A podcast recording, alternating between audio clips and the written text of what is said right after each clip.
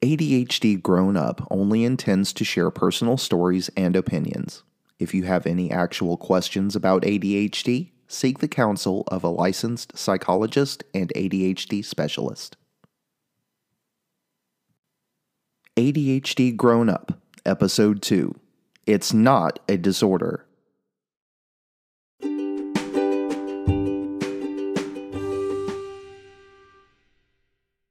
Welcome to ADHD Grown Up, an in depth and lighthearted show about an adult life with ADHD. So here we go, on with the show.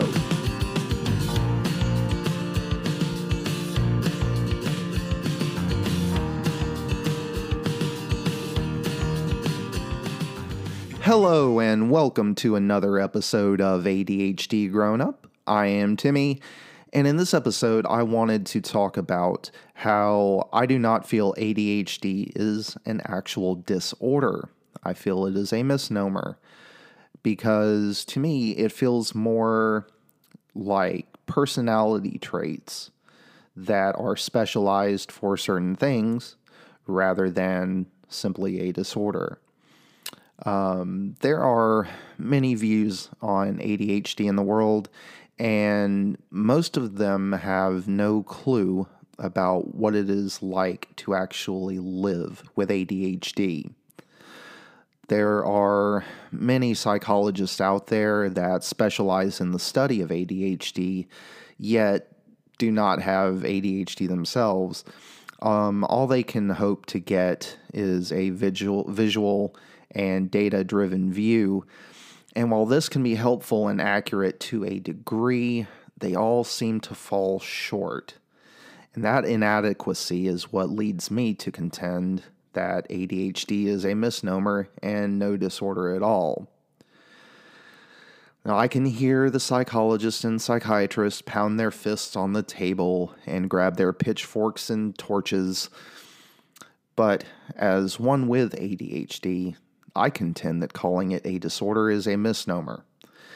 After years of study and expert after expert coming to the conclusion that is that it is a disorder or conditioned, why would I say that? I would argue most of them do not have ADHD themselves. I liken the comparison of ADHD and those without with the comparison of people who love mathematics and do not enjoy language, and those that enjoy language and do not enjoy mathematics. Um, we are simply wired with different personality traits that are beneficial for different ways of living. I am personally a fan of the hunter type and farmer type explanation proposed by Thom Hartmann in his book Attention Deficit Disorder A Different Perception. Um, I also found that uh, first through another podcast called Adult ADHD, which um, was a companion to another book called The Drummer and the Great Mountain. But Thom Hartmann's explanation is that those with ADHD have the traits that made humanity successful hunter gatherers, and those without have the traits that made humanity successful with the invention of agriculture and therefore modern society. That's kind of why ADHD people are seen as the ones with a disorder in modern society, and neurotypicals are everybody else. Um, but basically, ADHD traits would be the genetic leftovers from the time before agriculture. So, my traits are the genetic equivalent of two day old chili highly refined and well blended for a successful meal given the right equipment. I will not go into the depths of his explanation as he has books on that. Um, I am simply trying to convey a better idea of what I feel on a daily basis. Um, but I do not feel as if I have a disorder. I have personality traits that are incredibly different from many in modern society, but not a disorder. I do fully understand that there are many factors in our brain physiology and DNA that make us who we are. That can most definitely be studied to understand the reason for our traits. However, that does not tell someone what it is like to have our traits. We with ADHD are in the minority. However, we do not have a disorder we are your artists, musicians, mathematicians, comedians, inventors, entrepreneurs, actors, writers, bakers, your radio hosts, and any other creatives the main point I want to make is that if we are not interested in what we do, we will struggle beyond comprehension. Yet, if we are interested in what we have to do or are doing, there is no limit to what we can achieve.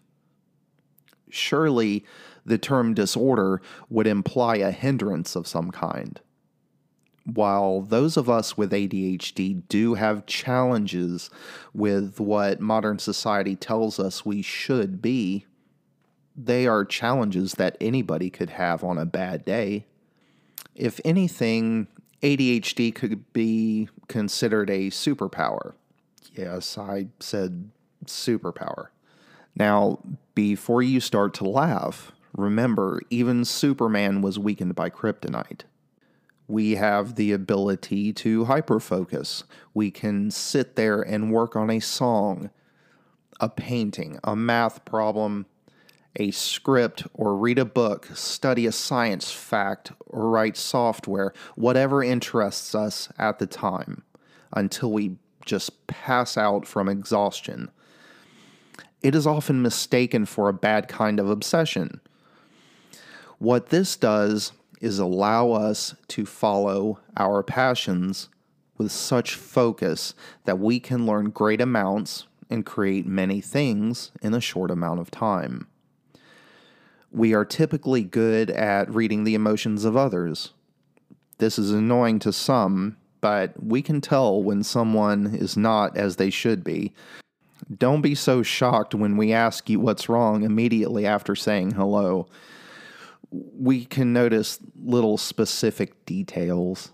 I know this is annoying to some, but this would have helped us avoid becoming lunch or helped us find a bigger lunch 10,000 years ago. We are impulsive.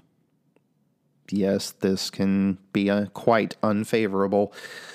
However, this also allows us to take the risk when we see an opportunity to start a business buy that dream house at a great price or take a plunge into our dream career despite the uncertainty.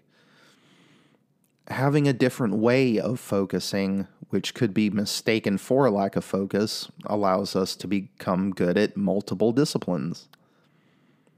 I would bet that many of the Broadway stars that sing and act and dance exceptionally well have ADHD. I love learning programming software and mathematics and being a musician. I am not winning any award, awards at either of those by any means, but that's beside the point. We are very driven when we are interested in something again, we are great entrepreneurs and inventors. We are the artists that follow our passion. When we get an idea in our head, there is no stopping us. Do the annoyances we face warrant the term disorder? I do not believe so. I prefer the term used by Dr. Salif Mahamane. I really hope I pronounced that right a potential hunting and gathering badass. That's a much more positive term, I would say. ADHD is not all positive and not all negative. we are prone to certain things such as addiction and depression, which I will focus on a specific positive or a specific negative in future episodes. That's all for this episode of ADHD Grown Up. I want to thank the makers of the Anchor iOS app at anchor.fm for making this podcast easy to distribute. And I want to thank each and every one of you for listening. If you would like to support this show, tap the link in the episode's description or visit anchor.fm slash ADHD Grown Up. Until next time, I wish you all happiness. See you next time on ADHD Grown Up. Bye, everybody.